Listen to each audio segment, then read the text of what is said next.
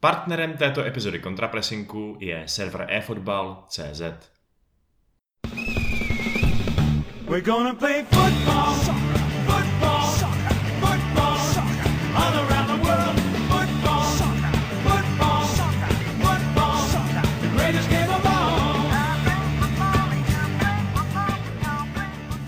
Dámy a pánové, vážení posluchači, vítáme vás u další epizody našeho podcastu Contrapressing, který se věnuje anglické Premier League. A dneska se jak já, Vašek Pecháček, tak on, Honza Pikous, Ahoj.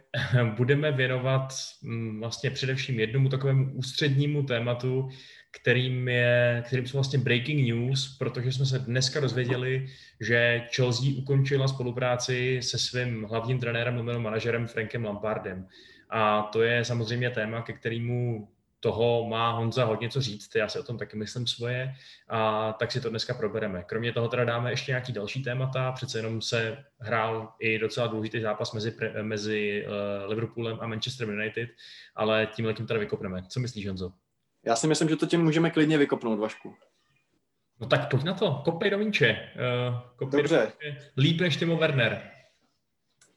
No, tak samozřejmě eh, ta zpráva, která je dneškem už oficiální, možná se čekala, možná se nečekala, každopádně se o ní spekulovalo ve velkým. Za mě je překvapivá.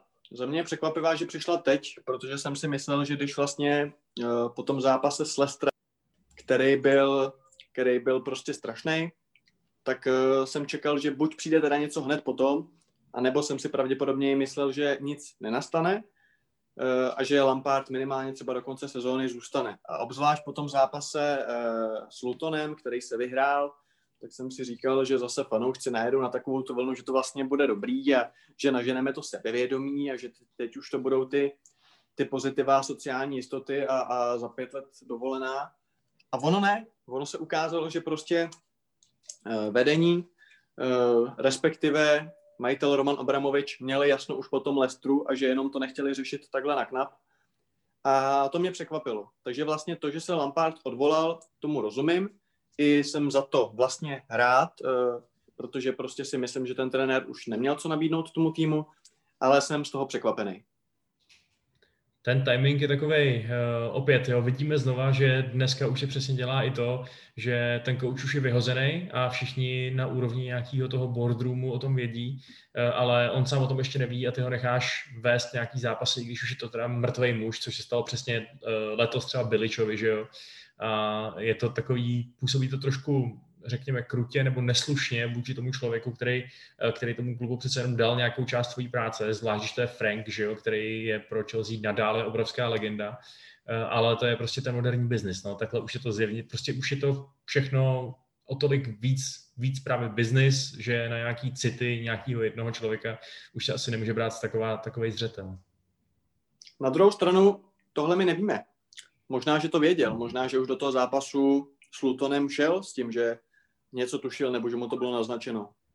Je to možný, no, je to možný, to o tom to asi jako úplně předjímat nemůžeme, ale eh, na základě těch našich, nebo na základě minulých zkušeností trenérů v Premier League i jinde bych se vlastně vůbec nedivil, kdyby se to s jistotou dozvěděl opravdu až prostě třeba eh, jako breaking news tady někde z novin, no, což se taky prostě může stát. Eh, nicméně teda, když už opustíme tu stránku toho, jak to bylo uděláno, tak my zároveň teda rovnou i tušíme, kdo bude nástupce. Na 99% to bude teda Thomas Tuchel, který přijde po, vyhozu, po vyhazovu z PSG. Tím pádem můžeme krásně bilancovat komplexněji a říkat si nejenom, jestli měl být Lampard vyhozený, ale dokonce i uh, jestli je to celý, tenhle, ten, výměna správný tah. Co se to myslíš? Uh, Jonathan, myslíš? Uh, stoper by se hodil možná. Ne, hele, uh, že ty stranou, jako já si v první řadě myslím, že to rozhodnutí muselo být hrozně obtížný. A je i vlastně, eh, když se o tom bavíme, tak eh, kdyby se mě zeptal, ty jsi mě nezeptal, ale kdyby se mě zeptal, jestli máš radost, tak ti řeknu, že jako mám z toho hlediska uh, pragmatického a z toho rozhodnutí jako takového, protože si myslím, že Frank Lampard nebyl správným mužem na hlavičku Chelsea FC, ale samozřejmě lidsky mě to mrzí, protože vyhazovat arguably nejlepšího hráče historie klubu, není příjemný. A já jsem si tak vzpomněl, když ho vlastně jmenovali do té funkce posady a už tehdy jsme asi všichni tušili, že prostě to není dobrý nápad, tak uh, jsem si říkal prostě ty o to větší bude mrzení, až ho budou vyhazovat. Tak je to tady, dneska, je to, dneska jsme se toho dočkali a myslím si, že skutečně je to, je to nestandardní, protože Lampard má to postavení, nutno říct, že je to jasný, proč ho má naprosto jiný než všichni ostatní trenéři a i proto si myslím, že je jiný ten přístup. A v tom s tebou trošku nesouhlasím, co jsi říkal ohledně toho vedení, že jako to tak bere Baťa cvičky. Už to, že se vlastně nejen vedení, ale i přímo Roman Abramovič k tomu vyjádřili, což prostě nebývalo zvykem, tak eh, já myslím, že oni tuší, že prostě to není pro spoustu fanoušků jako stravitelný, což není, stačí se podívat do, na sociální sítě, ať už zahraniční, anebo, nebo tuzemský. A myslím si, že to pro ně bylo taky těžký. A zároveň jsem naprosto na 158% přesvědčený o tom, že kdyby prostě to nebyl Franky, takže už nemá práci v prosinci. O tom jsem naprosto přesvědčený, že s nikým jiným by se takhle nemazali. A to, že se čekalo vlastně až do nějakého tohoto zápasu, tak je vlastně jenom díky tomu, že dostal ten čas navíc. Protože ta letošní sezóna není kvalitní, není, není dobrá, není tam nic, na čem by se dalo stavět a myslím si, že to řešení je nevyhnutelné. Takže jsem za něj rád, ale samozřejmě je to složitý. Byť teda mě překvapují reakce některých fanoušků, který jsou podle mě hodně přes čáru a trošku je to takový vtipný, že tady hodně lidí vzývá prostě Alexe Fergusona, jo, jak prostě 30-letá éra, jenomže tenhle ten vzývaný uh, Sir Alex Ferguson, uh, trenér Manchester United, taky řekl slavnou větu, že nic není víc než klub, žádný hráč prostě není víc. A to přece platí i v případě Franka Lamparda. Prostě Chelsea je Chelsea, Chelsea není Lampard, Chelsea není Terry, Chelsea není Drogba, Chelsea není, já nevím, Zola. Prostě Chelsea je Chelsea a když je třeba udělat rozhodnutí ve prospěch klubu, tak prostě to tak je. A já jsem upřímně řečeno dost byl ne v šoku, protože mě už nic jako nevyvede z míry, ale trošku překvapen, uh, když jsem viděl názory typu jako dneska s tím klubem končím. Jo, to jsou, já vím, že jsou to výkřiky, ale uh, za mě tohle je něco, co by člověk říkat neměl, jo, ať už fandíš Slávy, ať už fandíš Chelsea, ať už fandíš novýmu Jičínu, anebo ať už fandíš prostě uh, Tampa, Tampa Bay Lightning, tak prostě říct jako končím s klubem na základě odvolání jednoho konkrétního manažera, to je za mě jako fakt, jako je, to, je, to by se nemělo dít si myslím. Já jenom přidám takovou noticku, protože jsem se teď eh, všiml novýho článku na Atletiku, kde právě píšou přímo, že Lampard už to pravděpodobně věděl po zápase s Lestrem a poděkoval hráčům za, za to, co pro ně udělali a už to zjevně bylo jako daný. Takže opravuju svoji teorii, že, že ho to dneska muselo nakrknout v médiích, eh, asi to tam bylo vykomunikovaný líp. Uh, nicméně teda s tebou v tomhle souhlasím, že jako tak ty emoce, které prouděj éterem, jsou takový hodně, ano, vyhrocený zmatený a, a iracionální.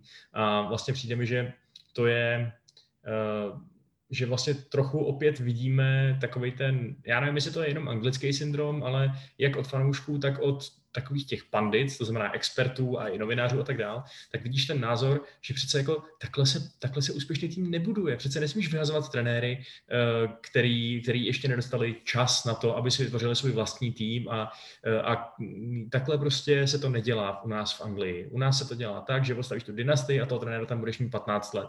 To mi přijde, že je takový přístup toho, eh, toho řekněte, odborné veřejnosti, která si představuje, že právě každý trenér by ideálně měl být ten, ten Frank Lampard Lampard. Ale ty jsi říkal, že výsledky nebyly ideální, navíc ještě nebyly ideální vztahy v pozadí, eh, s Marinou to zevně úplně neklapalo a tak dále. Takže dalo by se říct, že teda spousta lidí to dneska hodnotí srdcem, ale mozek, mozek prostě rozhodl správně? No, já si hlavně myslím jednu věc. Eh, ty jsi řekl zajímavou věc, že lidi by chtěli ty dynastie. Já si to úplně nemyslím, protože mně právě přijde, že já jsem za mě mi 620, sleduju fotbal od 6, za 20 let, co koukám prostě na kopanou, tak jsem a čtu média a pak do nich i píšu a prostě tak celkově se tím zaobírám, zabývám. Eh, Vašku, já jsem nezažil nikdy, že by tolik lidí mluvilo, jako to bylo v souvislosti této, o nějakém konceptu a dávání času a trpělivosti a budování jako v případě právě, uh, právě Chelsea. Naopak, vždycky po čtyřech zápasech prohraných ven. Můžeme si projet seznam trenérů všech těch ambiciozních týmů. Uh, ukaž mi, komu se dával takový čas prostě jako Lampardovi. Psali fanoušci uh, Arsenalu, když se nedařilo Emerymu, ať Emery zůstane, budeme budovat, je to úspěšný kurz ze Sevilla, ne. Ibening, debil, ať jde. Psali fanoušci United o Mojesovi, uh, Mourinhovi, Fanchálovi, a pak už vlastně byl Solskjaer. Psali fanoušci, uh, já nevím, prostě City o Pellegrinim, jako teď s náma vyhrál titul, ale ne, prostě tohle je trenéřina, je to nespravedlivý, ale prostě je to tak. A když se prostě nedaří, tak je třeba k tomu dát, tomu dát impuls nějaký nový. A já, když jsem dělal kdysi rozhovor s Martinem Vozábalem, tak mi vlastně Vozi říkal, hele, někdy já vím, že třeba ten trenér za to tolik nemůže, ale je snaží vyměnit jednoho trenéra než 22 chlapů, jo? A to je prostě realita fotbalu. To je jak ty, když budeš dělat novináře a budeš si stěžovat, že pak prostě lidi ti nadávají ve článcích na internetu, jako v diskuzích, jo? Co to k tomu patří. Trenér je permanentně jednou furt vyhozený. Podívej se na Pavla Vrbu. Taky když šel do Plzně, tak to vypadalo, že je nezničitelný, potom to má za sebou a když se nedařilo, tak prostě ten čas jakoby nastal. Prostě to, to tak je a samozřejmě ty si můžeš koupit ten čas tím svým jménem, buď jménem trenérským, že máš něco za sebou jako trenér, takže se nevyhazuješ tak snadno, protože máš za sebou nějaký renomé. Byť podívej se třeba na Ancelottiho, prostě vyhrál titul s Bayernem a když se pak nedařilo, tak letěl jak namydlený blesk. A je to Ancelotti, jo? A nebo máš tu hráčskou historii, což je to na ten případ, a za mě skutečně, já jsem v životě nezažil, že by u nějakého trenéra bylo tolik těch názorů, přesně dejte mu čas. Naopak, fanoušci Chelsea vždycky prostě, jo, Sary, jasně, letíš, letíš, letíš, letíš. A najednou Lampard má dostat čas, má dostat něco, co nikdo jiný jako předtím nedostal. Ano, můžeš mi na to odpovědět, hele, jakoby on si to jakoby zaslouží, ten čas, jako je na čase změnit tuhle tu taktiku. Jenomže má se ta taktika měnit zrovna v jeho případě? Jakože je on ten, pro kterýho se má čekat? Protože ty jakoby, když si řekneš, že ten čas tomu člověku dáš navíc, tak jde o to, z jakého důvodu to chceš udělat. Pokud to chceš udělat z důvodu, že ano, teď se nedaří, prohráli jsme čtyřikrát za sebou, ale ten trenér má nastavený systém, víš, co chce hrát. Tady nám v PowerPointové prezentaci vysvětlí přesně, čeho chce dosáhnout. A v momentě, když mu koupíme golového útočníka, v momentě, když mu koupíme stopera, tak se to začne budovat, jako taky asi teoreticky byly, já si to teď nevybavuju, je to už pět let, ale nějaký zápasy, kde třeba Liverpool třikrát za sebou prostě prohrál nebo něco a mohlo se říct, vyměníme trenéra, ale oni věděli, ne, tohle je nějaký prostě dlouhodobý, dlouhodobá záležitost a proto prostě mu dáme prostor. Kdyby tohle bylo u Lamparda, jako mně vůbec nejde o tom, že jsme devátý, mně vůbec nejde o tom, že se prohraje s Leicesterem 0-2, mně jde o to, že prostě tam není nic, na co by se dalo navazovat. Já bych u toho Lamparda viděl, že prostě tady je něco, co bude kvést a jenom to chce čas, tak mu ho dám. Jenom že mně přijde, že lidi mu nechtějí dát čas, protože věří jeho, jeho vizi, ale chtějí mu dát čas proto, protože to je Frank, protože to je přece ten Frank, co nám střílel ty góly z těch 30 metrů a jako sorry, ale to je úplně to je úplně zcestný podle mě.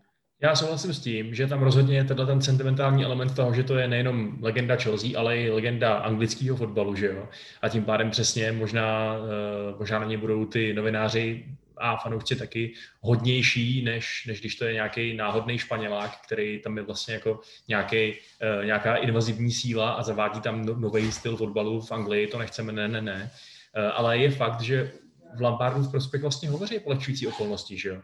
Je fakt, že on dokázal s týmem, který měl zákaz přestupů a hrál s mladíkama, eh, vlastně postoupit do ligy mistrů, pak postoupil teď ze skupiny ligy mistrů eh, a dalo by se říct i to, že vlastně půlka jeho týmu je nová, že jo? Dostal samozřejmě strašně drahý posily, ale víme, že není úplně snadný poskládat spoustu posil najednou do funkčního týmu, eh, takže je tam možná, by se dalo říct, že on jakoby částečně tu úspěšnou kouč, uh, historii kouče má, na opravdu malém měřítku, na té jedné sezóně loňský, uh, a že teď teda úplně zase tak moc času nedostal. Jasně, na druhou stranu je to trenéřina. Co bylo loni, nikoho nezajímá. A můžeme říct, že je to, že je to jakoby, uh, jak to říct, uh, cynický, ale je to prostě tak. Jako loňská sezóna byla fajn, myslím si, že prostě se dalo, byť já ten zákaz přestupu jako měl Kovačiče, měl Pulišiče, jako nebylo to zas tak hrozný, ten tým byl furt dobrý, ale ano, zapracoval ty mladíky, to je fajn, byť mu teda nic jiného nezbývalo. Uh, obešel se bez Azarda, první sezona v Chelsea po x letech bez Azarda a dotáhl nás do top 4. Takže za loňskou sezónu a finále FA Cupu, jo, prostě loňská sezóna, fajn, nemám problém. Ale letošní byla prostě strašná a co se týče toho, jakože nějaký, jakože na základě Loňska, já si pamatuju příběh jednoho trenéra, který s, eh, s týmem, který byl sezónu předtím zralej napad do druhé ligy, tak vyhrál titul. A v další sezóně šel, protože jinak by spadli. A taky lidi tehdy říkali, tomu přece nemůžete udělat. Jenomže oni, kdyby to neudělali, tak spadnou. Prostě to je fotbal, to je biznis a tady na nějaký srdíčkový nostalgie není prostor. Hmm, hmm. A uh, co si myslíš o tom, že vlastně docházejí, jako přicházejí i nějaký zprávy o tom, že v té kabině to vlastně nebylo ideální, že si hráči stěžovali doslova na to, že manažer nemá žádnou empatii a štvalo je, že je kritizuje vlastně veřejně, že jo, na tiskových konferencích a tak dále. Přišlo ti, že, ta, no, že, ta, že, ta, no. že to postrádá harmonii, ta kabina? Tohle je další věc. Uh, Vašku, jak jinak ta druhá věc, co jsi říkal teď o té tiskovkách, ta už jsem tady taky říkal, to jsem si všímal dlouhodobě, jak to hází na hráče a jak vlastně říká, že systém není špatný, hráči jsou špatný, to mě taky zaráželo. Ale nicméně k tomu, k tomu, jakože v té kabině, víš, v tom je ten problém. Protože to, že Lampard není taktický genius, na to nemusíme být jako velký odborníci na fotbal. Jenomže u něj se to tahlo vždycky přes, to, přes tu jeho osobnost, že to je vol. Že pro Lampáda na hřišti chcípneš že si nemůžeš dovolit vypustit souboj, když vidíš, že na lavice nesedí ten tvůj zmíněný Španělák, random prostě uh, plácnu Emery, ale je tam ten Frank. Jenomže takhle to vůbec nebylo. Prostě ty hráči nehráli na 100%, ten přístup byl laxní v mnoha zápasech a nedařilo se mu s tím nic dělat. Uh, s čestnou výjimkou samozřejmě uh, jeho, jeho syna, který teda jako hraje, hraje výborně a kdyby všichni měli přístup jako on, tak je to skvělý ale prostě víš co, když ztratíš i tuhle tu část tvojí, nebo, nebo tu jedinou část té svojí trenérský uh, jakoby kariéry nebo té svojí cesty, tak jsi v háji. Že my se teď můžeme bavit o tom, ty mi můžeš říct, jako buď jsi prostě takový nebo takový, ale musí být aspoň něco. A když to, když to srovnáme s Manchesterem, tak uh, my dlouhodobě oba, já víc, ty míň, nebo uh, Kuba Dobijáš třeba hodně, kritizujeme prostě Solskjaera, že to není žádný trenér. A teď United můžou reálně třeba vyhrát Premier League, může se to stát. Jenomže prostě, ano, má Fernandese, má Pogbu a taky můžeš říct, že já si furt myslím, že to není žádný trenér, ale prostě umí, je to ten good guy. A pokud to stačí, no tak Ježíš Maria, jako nemusíš přece ten titul Venco vyhrát tak, že prostě vymyslíš tady dokonalý systém na 30 stoperů a prostě a zavedeš nové pojmy fotbalové, o kterých se budou psát prostě tady publikace, jak si, jak si nový Arigosaki. To přece vůbec nemusíš. Pokud máš dispozici Fernandez, který ti vydrží celou sezónu, hraje jak hraje, pokud máš dispozici probuzeného Paula Pogbu, pokud máš dispozici Shoa, který prostě se z průměráka stane novým Roberto Carlušem, tak úplně stačí, když budeš ten týpek, který přijde, hodí všípek, a, a, aby byli všichni v pohodě. A, a jako to je naprosto legitimní. Jenomže pokud ten Lampard, který není žádný velký taktik, a to jsme viděli, když si zkusil své 4 a pak nebyl absolutně schopen to jakkoliv změnit, absolutně žádný in-game management a prostě centry na Žiruda, i když tam Žiru není, Werner na křídle, prostě uh, ťukání mezi stoperama, zastavená akce rozjetá, to bylo teď proti tomu Lestru, to bylo úplně šílený a byl to jenom výkladní skříň Lampardova fotbalu, kdy se mohlo jít raz, dva, tři, čtyři prostě do útoku rychle. Dva hráči v náběhu Abraham a Hudson Odoj tam čekali na míč a najednou si to zasekli a zase James, nebo kdo to byl, nahrál dozadu, oni prostě, prostě to je přesně Lampard. Takže on jakoby takticky a prostě takhle hrozný a zároveň za něj ani nebojovali. A v momentě, když ztratíš tohle, no tak to už nemáš nabídnout prostě nic. Takže za mě opravdu nebyla jiná cesta, než to ukončit a cením, že se k tomu odhodlali. Mm-hmm. No a odhodlali se, odhodlali se zároveň i k tomu, že teda sáhnou po tom Tomasi Tuchelovi, který uh, byl sice vyhozený ze svojí ne, ne, vlastně uh, nedávní práce v Paříži, ale pořád ještě je asi braný jako jeden z nejlepších trenérů dostupných v Evropě. Že jo? Uh, ty to tak asi vidíš, ne? Že to není vůbec špatná volba. Já se na to moc těším ale zároveň vůbec netvrdím, že to bude bomba. Může vyhořet. Může to být skvělý, v obojí je možné. V první řadě Těším se na Tuchla v Premier League, to už jsem tady taky říkal v podcastu, eh, bez ohledu na to, jaký je to klub. Tím, že je to Chelsea, tím líp, eh, těším se na něj, protože si myslím, že co se týče té tý taktiky a co se týče herního stylu, nápadů a vize, tak je to jeden z nejprogresivnějších a skutečně nejinteligentnějších lidí ve fotbale. Ovšem zároveň tím, že je inteligentní, tak je to i trochu magor. Prostě jako s hloupýma lidma je vždycky lepší pořízení, protože jsou jednoduchý.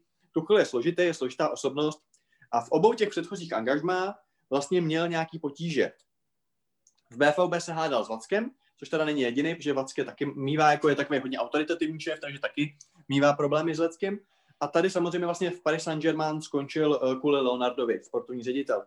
Takže tohle je důležitá otázka, jestli si to v Chelsea ošéfovali, aby, uh, jak to říct, uh, aby prostě ty vztahy byly dobrý, aby to bylo transparentní, aby on teda měl posílit, co chce, nekecali mu do toho, protože může se klidně stát, že Tuchel jako za půl roku skončí a bude to, bude to jako velmi mrzutý. Na druhou stranu, pardon, ne, povídej, na druhou povídej. stranu, uh, na druhou stranu si myslím, že z fotbalového hlediska je to skvělá volba, protože prostě on má ty nápady, on má ty, tu vizi, on má ten fotbal, co chce hrát. A pokud se to bude dařit, a ty hráči prostě potřebují impuls podobě nového trenéra, to bylo jako jednoznačný, tak si myslím, že je může docela dostat na svoji stranu. A pak ten výsledek může být skvělý. Protože to, že Tuchl umí hrát skvělý fotbal, to jsme viděli. Viděli jsme to už v tom BVB, kde skutečně to BVB, který pod uh, předchozím trenérem, se kterým se teď potká samozřejmě taky, tak už bylo prostě vyčpělý.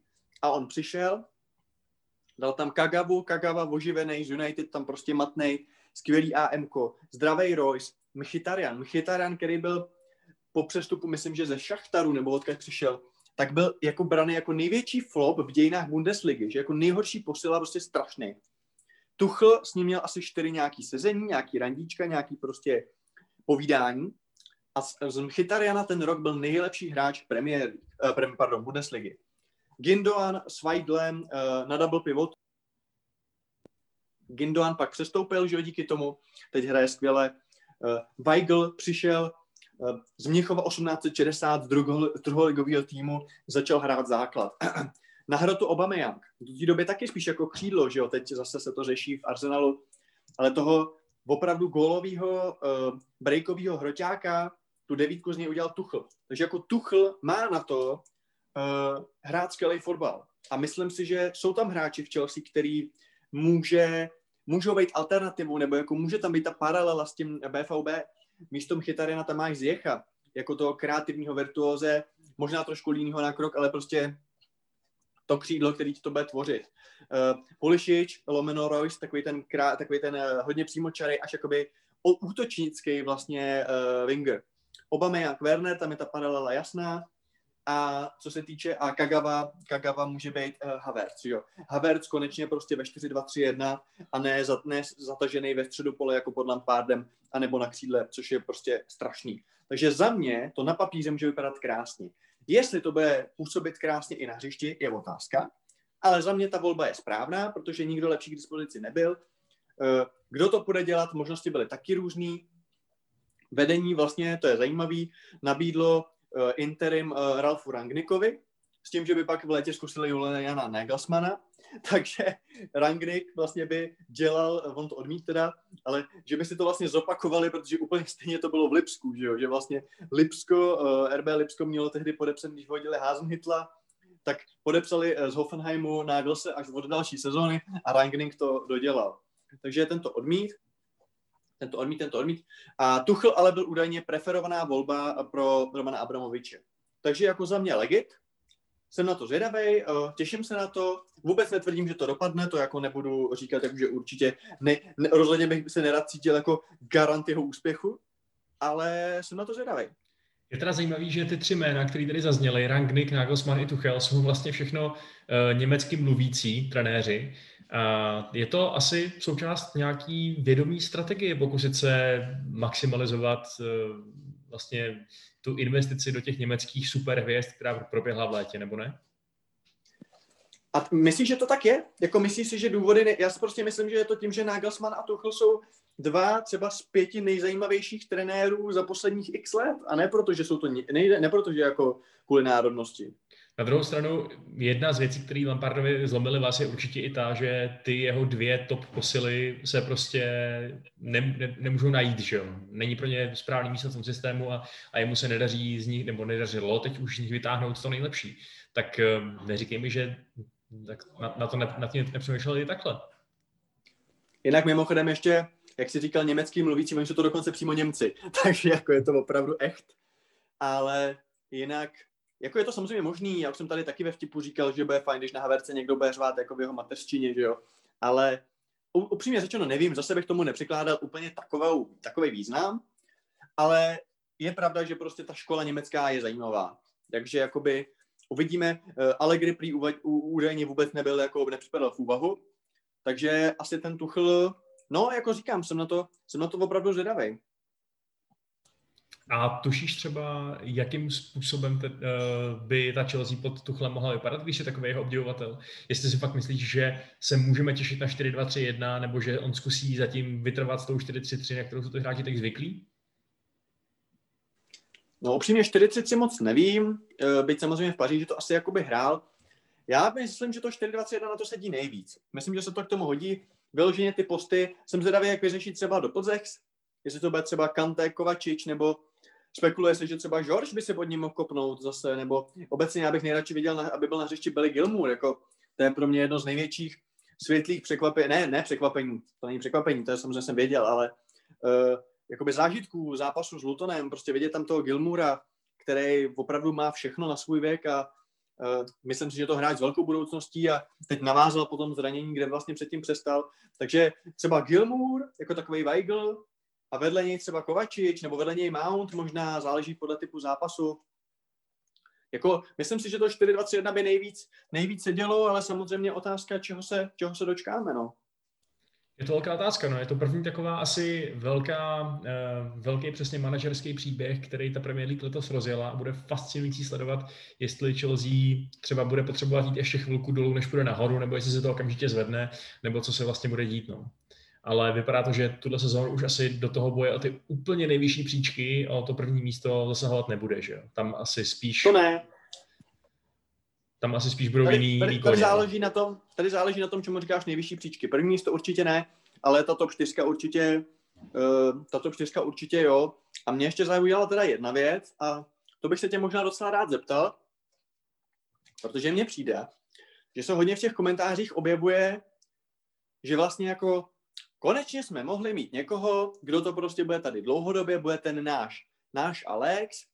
A teď jsme zase pro smích. Teď jsme prostě zase ten cirkus, teď jsme zase ta manéž, která střídá ty trenéry. Jsme ta Chelsea, která je prostě, jo, rozumíme si. Jenomže tahle ta Chelsea, která je k smíchu, je regulárně za posledních 15 let, což znamená od toho vlastně nástupu nový, jakoby, nový éry, tak je nejúspěšnější klub v Anglii. A tím pádem filozofická otázka, jo. Jestli tohle náhodou není lepší. Protože ano, Chelsea se vyměnila mraky trenérů a zároveň vyhrála Premier League, xkrát vyhrála FA Cup, xkrát vyhrála Ligu mistrů, vyhrála Evropskou ligu. Tak jestli, a zase jsme u té fotbalové romantiky, víš co? Jakože ano, je hezký mít jednoho trenéra 30 let, ale jestli prostě náhodou tahle ta cesta není prostě, jako ano, je to cirkus, ale je to cirkus, který evidentně funguje a jestli teda není lepší na to přistoupit? Nebo jaký ty na to máš názor? Co, co, co, co ty si o to myslíš? No já si určitě nemyslím, že ten model Chelsea znamená, že je prosmích. Jo? Já si myslím, že přesně nějaký takový ty, řekněme, staroškolštější milovníci fotbalu můžou na ně ukazovat prstem a říkat, hele, takhle se to nedělá. Vy, vy prostě vyměňujete nějaký krátkodobý úspěch za dlouhodobou stabilitu, kterou prostě nikdy mít nebudete. A budete vždycky zažívat uh, nějaký krásný vrcholy a pak strašlivý propady Mourinhovských sezón a uh, jako tady Avramu Grantu a Hidinku na, na, v roli caretaker manažerů a tak dále, že jo. Což je podle mě vlastně jako, jo, pokud máš takový názor a úhel pohledu, tak to je vlastně legitimní kritika, ale není to prosmích, že jo? Prosmích jsou takový ty týmy, který v šíleném zoufalství z toho, že padají tabulkou, vyhodí čtyři trenéry za jednu sezónu, což jsme taky tady viděli v Premier League. Uh, možná maličko smíchu jsou třeba kluby jako Watford, že jo, kterým to teda dlouho fungovalo, ale taky se nakonec jim vymstilo to, že vlastně vyhazovali trenéra co sezónu a byla to doslova součást těch business modelů. A, takže tam bych se díval s nějakým smíchem a myslím, že přesně Chelsea z těch důvodů, který si popsal, to znamená z těch důvodů, že ten úspěch mají a hodně často v těch, v těch posledních letech, 15 letech, dejme tomu, to byl ten tým, který se všichni báli, Eh, tak teda tam jsou s ní spojeny spíš jiné emoce. Možná právě třeba závist nebo takový despekt k tomu, že takhle se to nedělá, ale smích podle mě určitě ne. No, to se shodneme, protože pro mě, pro mě jako eh, druhá věc je, ano, bylo by to hezký, jakože dát někomu, jakoby, samozřejmě, že to je pěkný. Samozřejmě je pěkný, když někdo může říct jako, hele, moje trenerská kariéra, byl jsem pět let tam, pak jsem byl čtyři roky tam, to je jasný, že to zní líp, než řekneš, no tady mě vylili po třech zápasech, tady mě vylili po, po, po sezóně, ale prostě ty trenéři to patří, to si člověk ani nemůže brát osobně podle mě. A jasně, že by si všichni přáli, aby prostě ten Lampard tady byl dlouho a vyhrál ty, ale no se to ještě může stát. Jako, teď to není konec světa pro boha. Teď, ať ten týpek jde prostě, nevím, do nějakého klubu uh, z dolní, uh, jakoby z dolní části prostě Premier League, ať tam je dvě sezóny, ať něco předvede a pak se do té Chelsea může slavně vrátit. Teď to vůbec není vyloučený. No, já si taky myslím, že vlastně asi nemá zavřený dveře do manažerského průmyslu, že, že přece jenom, jak jsme tady už zmiňovali, tak už v té své první sezóně v Chelsea něco dokázal, konec konců dokázal i s tím Derby, že není k ničemu, že jo, sice teda jako je nějak moc nevylepšil, ale, ale rozhodně neselhal, což se občas těm hráčům, který skočí rovnou do manažerského biznesu stává. Uh, no, takže já, já si myslím, že ho ještě uvidíme, no. A co taky uvidíme, uh, tak je Manchester United bojující o titul. A bojující o titul na více frontách, protože vlastně uh, včera, uh, nebo respektive nevím, kdy posloucháte, ale prostě v nedělním zápase uh, anglického poháru vyřadili Liverpool. A ten zápas ukázal vlastně pro oba ty týmy množství věcí. Za prvé United ukázali, že Fernandez musí být na hřišti neustále, jinak se nevyhraje. Můžeme si pak probrat to, jak to vlastně bez něj vypadalo a, a nakolik uh, jsou pro něj v tom týmu alternativy. Ale samozřejmě, a to je asi takový možná bolestivější z toho zápasu, tak ten Liverpool. Protože Liverpool uh, nasadil na stopera uh, vlastně Rise Williamse a ten kluk si to asi bude chvíli pamatovat, protože to, co s ním dělal Marcus Rashford, to bylo opravdu jako to byla síla a na to, že neustále o Rashfordovi teď čteme, jako jak pomáhá dětem, tak to, tohle dítě šikanoval teda fest, jo. A znovu to otevřelo tu otázku, kterou tady řešíme v každém podcastu a už jsme s tím asi otravní, že prostě Liverpool toho stopera potřebuje. Uvidíme, jestli ten včerejší zápas byl takzvaný wake-up call, jak se říká u nás na Moravě, a konečně teda v lednu někoho přivedou, anebo budou furt spolehat na to, že se uzdraví Van Dijk a Gomez a tak dále a do té doby to tam budou pitlíkovat buď středáci, anebo tyhle ty uh, mladoši junioři. Každopádně, když teda začneme u nich, tak uh, jak, jak, jak jsi to viděl vlastně, jak tam ten chudák kluk, který prostě na to evidentně nemá, musel čelit prostě tomu, co čelil? No, ukazuje se, že mm, ne každý mladík z Akademie Liverpoolu musí být Trent Alexander Arnold nebo Curtis Jones a že zkrátka dobře jsou asi pozice, který nějaká konkrétní generace mladých hráčů není schopná efektivně v danou chvíli zaplnit. Že jo? A to si myslím, že se jasně ukazuje, že ten stoper v tuhle chvíli je, protože, jak si říkal, tak jako uh, Rashford v podstatě, že jo, taky mladý kluk, taky mu je prostě 23, ale vypadal proti tomu Williamsovi, který mu je 19, jako že by byl prostě o generaci starší. Jo? Prostě fakt, jak si říkáš, dělal se s tím, co chtěl, ta obrana tam hořela, což neplatí úplně o celém týmu Liverpoolu, protože Liverpool ten zápas klidně mohl vyhrát, že jo? Oni nebyli špatný, eh, byl to hodně remízový zápas, který rozhodl právě až eh, Bruno Fernandes s pěkným přímákem. Takže obecně za to si myslím, že Klopp si nemusí trhat vlasy z toho výkonu, ale, ale jo, jako tahle ta jedna obrovská slabina, to znamená ty, ta zadní řada, je tak strašně očividná, spolu teda se, se ztrátou formy nějakých klíčových hráčů, že, že mi přijde fakt jako čilá, čilá zhůvěřilost v tom pokračovat ještě půl roku. No, mě, zaujala, mě zaujal jeden názor, že jako včerejšek byl výjimečný. Že jako kolikrát v sezóně hraješ proti týmu, který tak skvěle zvládá ty breaky. Ale já myslím, že tohle by bylo takový jakoby jak to říct, snižování uh, toho problému, z, zlehčování té situace, protože jako ano, samozřejmě je, včerejšek byl jako extrém, ale já si prostě myslím, že ten stoper není připravený na League do jakýkoliv zápasu. No, já souhlasím, tak konec konců ani ty United nenastoupily v té úplně nejsilnější sestavě, že jo? Greenwood, ten docela dlouho nemá formu, Van de Beek taky ještě nic nepředvedl a myslím si, že kdybychom chtěli hrát opravdu jako na totální Premier League protiútokovou strategii, tak tam toho Marciala asi dáme. A Fernandez je určitě, že jo. Uh, takže nechci říkat, že nastoupilo Bčko v útoku Manchester United, ale nebylo to rozhodně nejsilnější útočná formace, kterou momentálně má Solskjaer k dispozici. A jak říkáš, ne, jako ten Williams momentálně přesně nevypadá ani ani dost jistě na to, abych ho postavil do zápasu s Crystal Palace. Jo. A Eh, takových zápasů. Prostě víme všichni, jak Premier League je náročná, jak eh, je nebezpečná přesně v tom, že každý může porazit každýho, což třeba v loňské sezóně tohle kliše nebyla pravda, protože Liverpool prostě přejížděl všechny jak parní mašina, ale to bylo přesně proto, že neměli slabiny. Že nebylo pro ty týmy soupeře možný se soustředit na tu jednu slabinu a využít ji. A to teď prostě možný je a bude to dělat každý. A Liverpool ty bude postrácí. A mm, nerad bych z jednoho zápasu, který, jak říkám, mohl skončit jakkoliv, kdyby Dean Henderson nepochytal nějaký šance, vyvozoval nějaký dalekosáhlý důsledky, ale tohle je trend, že jo. A, a ne ten Alexander Arnold. Jako vidíme to v několika zápasech po sobě v delší době a, a je to jasný.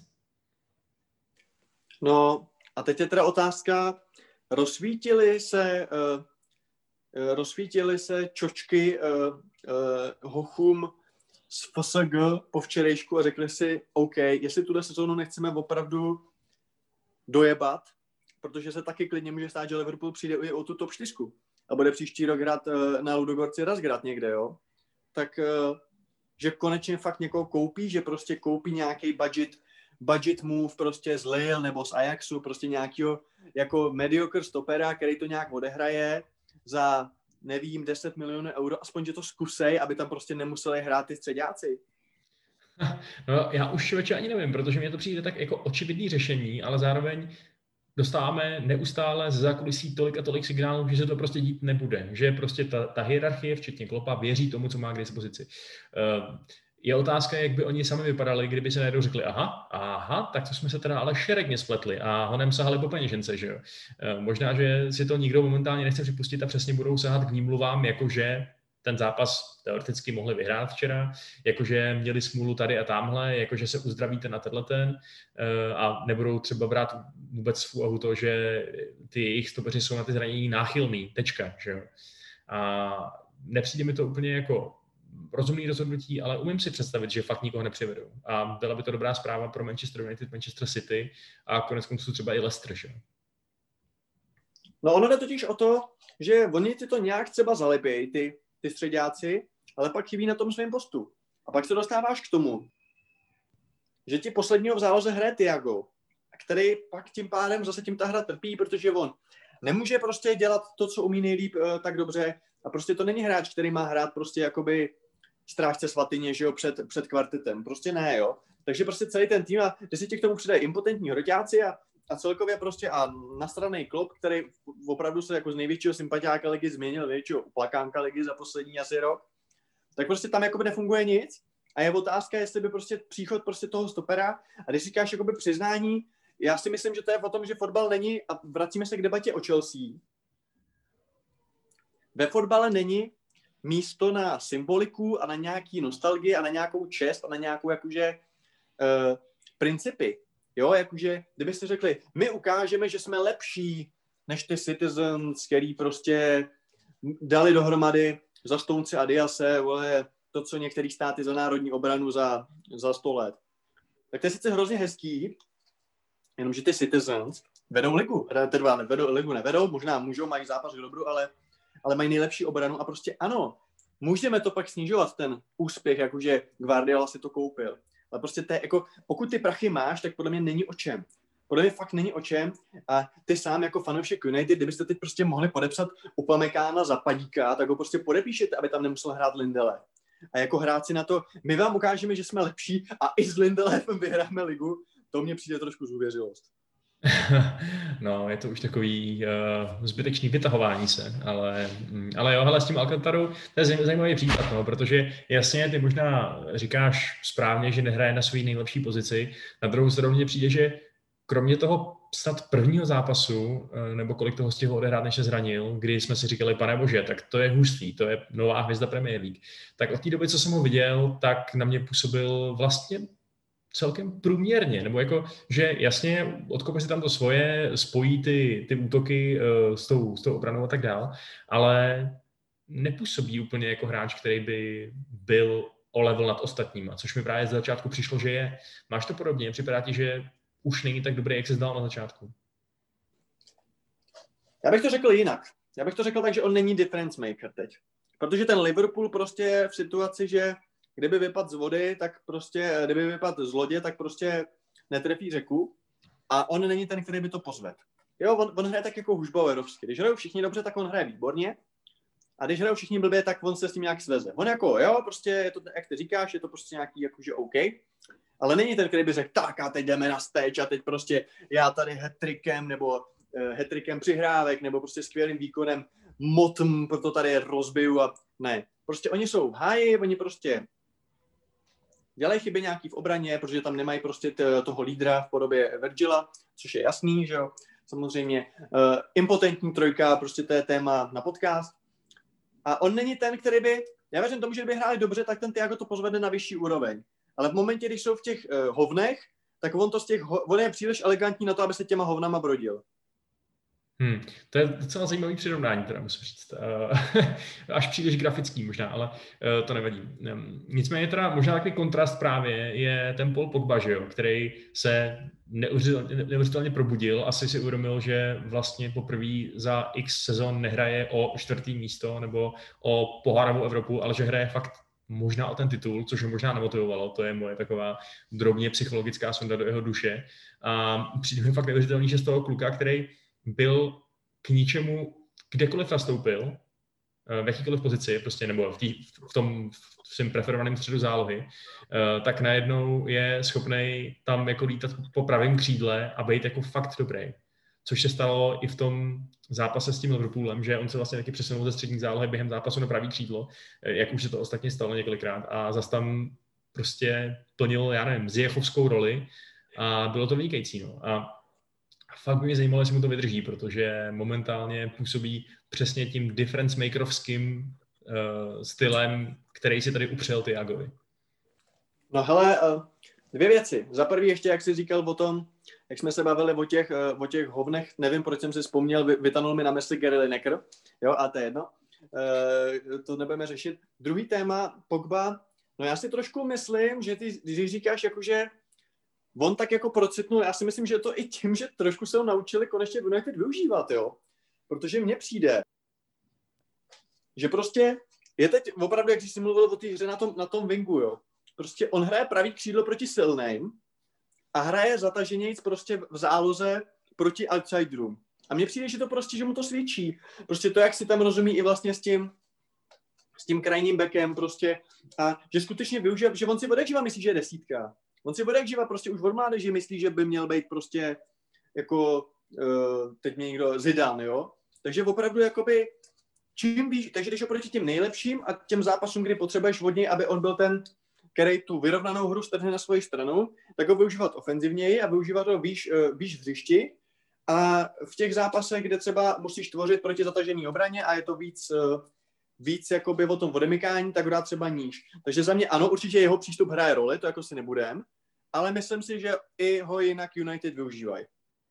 Jo, máš pravdu, no. Připadá mi, že má i větší licenci, větší svobodu. Úplně se po něm nechce, aby fungoval jako takový trošku kreativnější matič, že jo? což je evidentní, že absolutně není role pro něj. No. Uh, takže, takže jo, no. takže jo, je možný, že to není jenom v jeho hlavě, úplně s tím souhlasím, ale každopádně výsledek je takový, že že jsem si tak trochu opatrně myslel, že by to mohlo dopadnout s tím Liverpoolem a potvrdilo se to vlastně i díky němu. No. A samozřejmě teda díky tomu Fernandesovi, který, jako můžeme tady stokrát opakovat, že od té doby, co přišel do Premier League, tak uh, jako nikdo nedal víc gólů a tak dál, ale, uh, ale prostě faktem zůstává, že možná jeho největší přínos je přesně ten difference making, no, že prostě přijde a tam něco vykouzlí, zase tam narve uh, krásnou střelu, kterou teda mi přišlo, že asi by Alison měl mít pokrytou, že bylo to na tu otevřenou stranu, kde nebyla zeď, ale, ale dobrý přímák. No.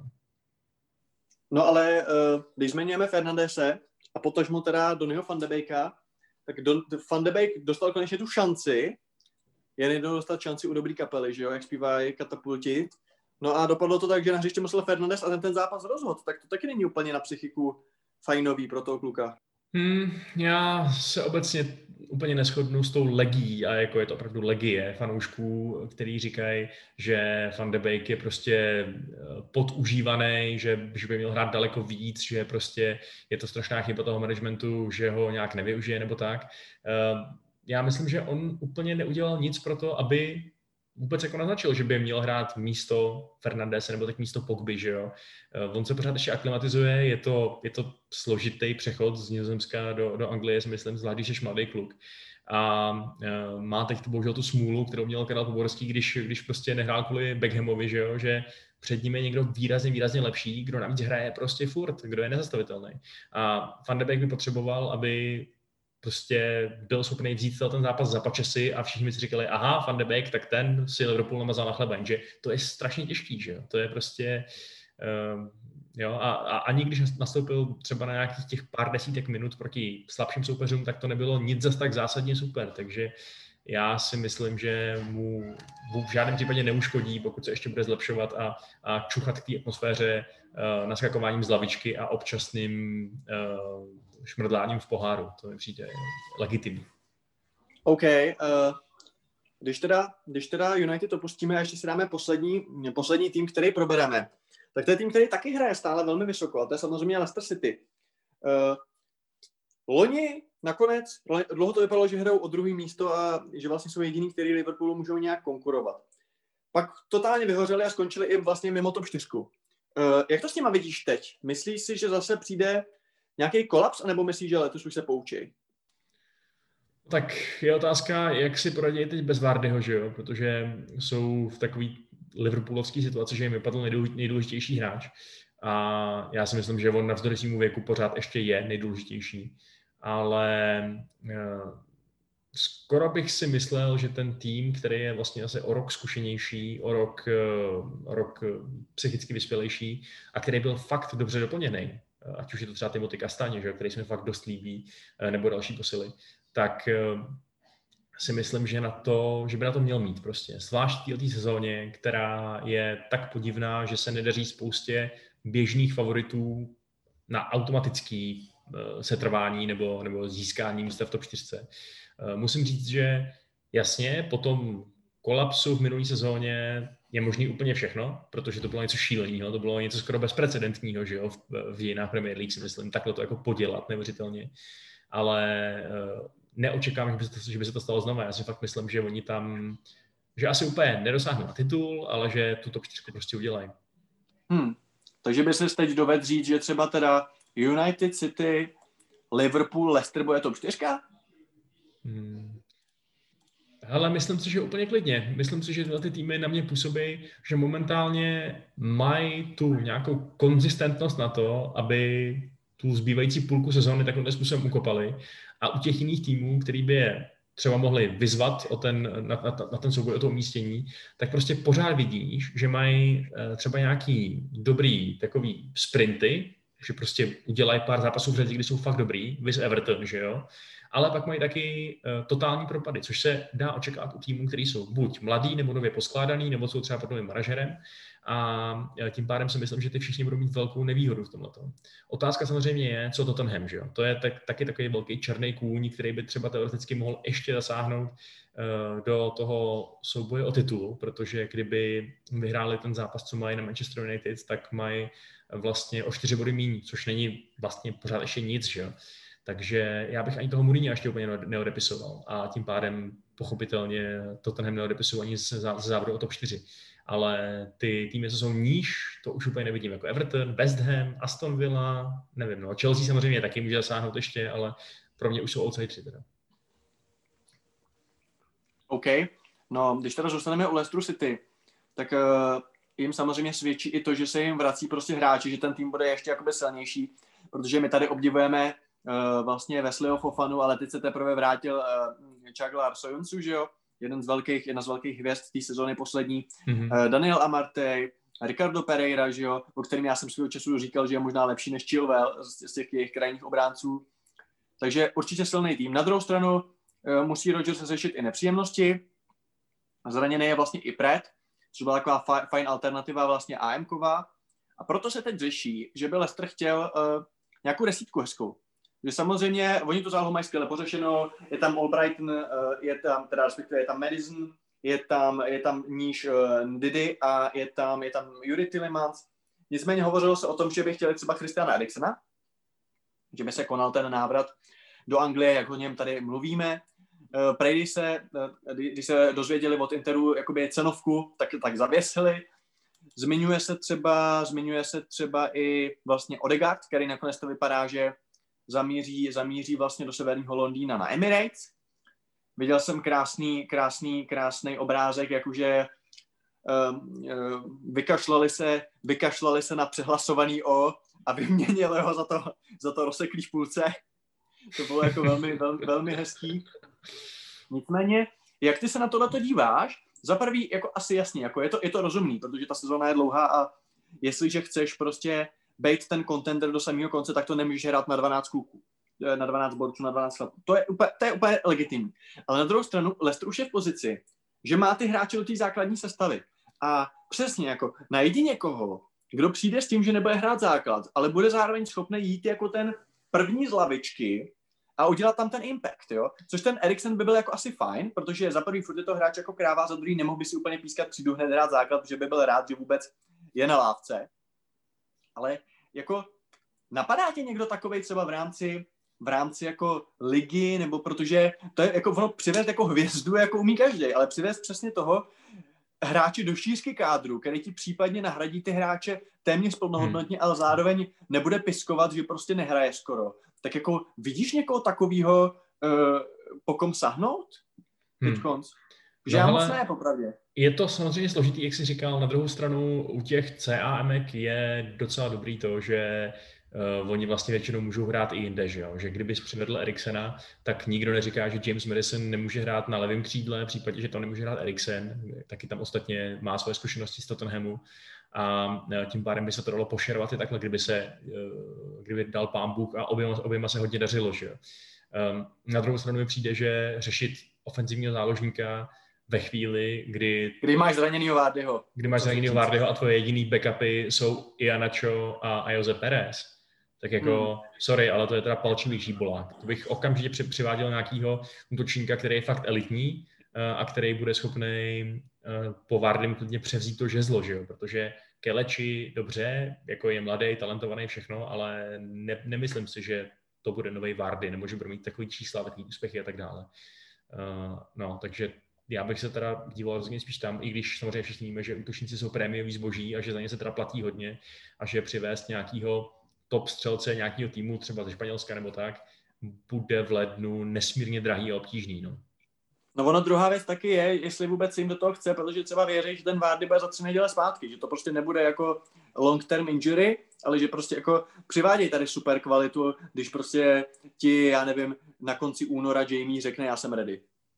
Jasně, no. Otázka je, jestli bude Jamie, jehož hlavní výsadou je explozivní rychlost, akcelerace a tak dále. Jestli bude Jamie ve 34, 35, což bude za chvíli, pořád ještě tak dobrý. A tím pádem už podle mě dává smysl teď někoho přesně zabudovávat do toho kádru, nechat to aklimatizovat na tu novou ligu a tak dále, abys potom nepřerušeně mohl navázat bez nějaký krize na svoje dobrý výkony. No, já, já bych do toho teda šel, být, být tam jako manažerama a, a vlastníkama.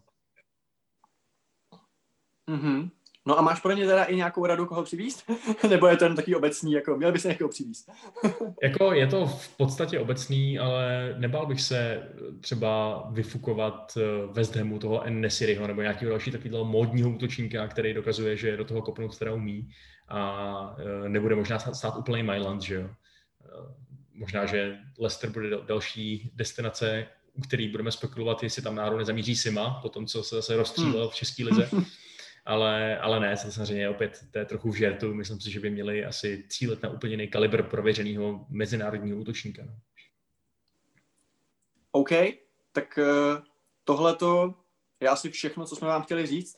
Jo, jo. Uh, jo, jo, byl to docela výživný, si myslím. Ten Frank nám poskytl uh, trošku, zvlášť pro tebe asi hořkého povídání, ale... No, ne, jako nebylo to, nebylo to milý, ale muselo to nastat a, a jak říká klasik, jednou tě stejně dostanou, jako Franka.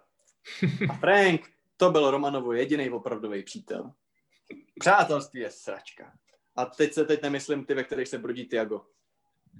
Tak ty, opravdu, opravdu, dneska to je plné legendárních citátů. Díky ti za ně, Honzo. A, a díky vám za pozornost a doufáme, že vás uh, budeme moct pobavit a, a, a poučit u další epizody kontrapressingu zase příště. Ahoj. Ciao.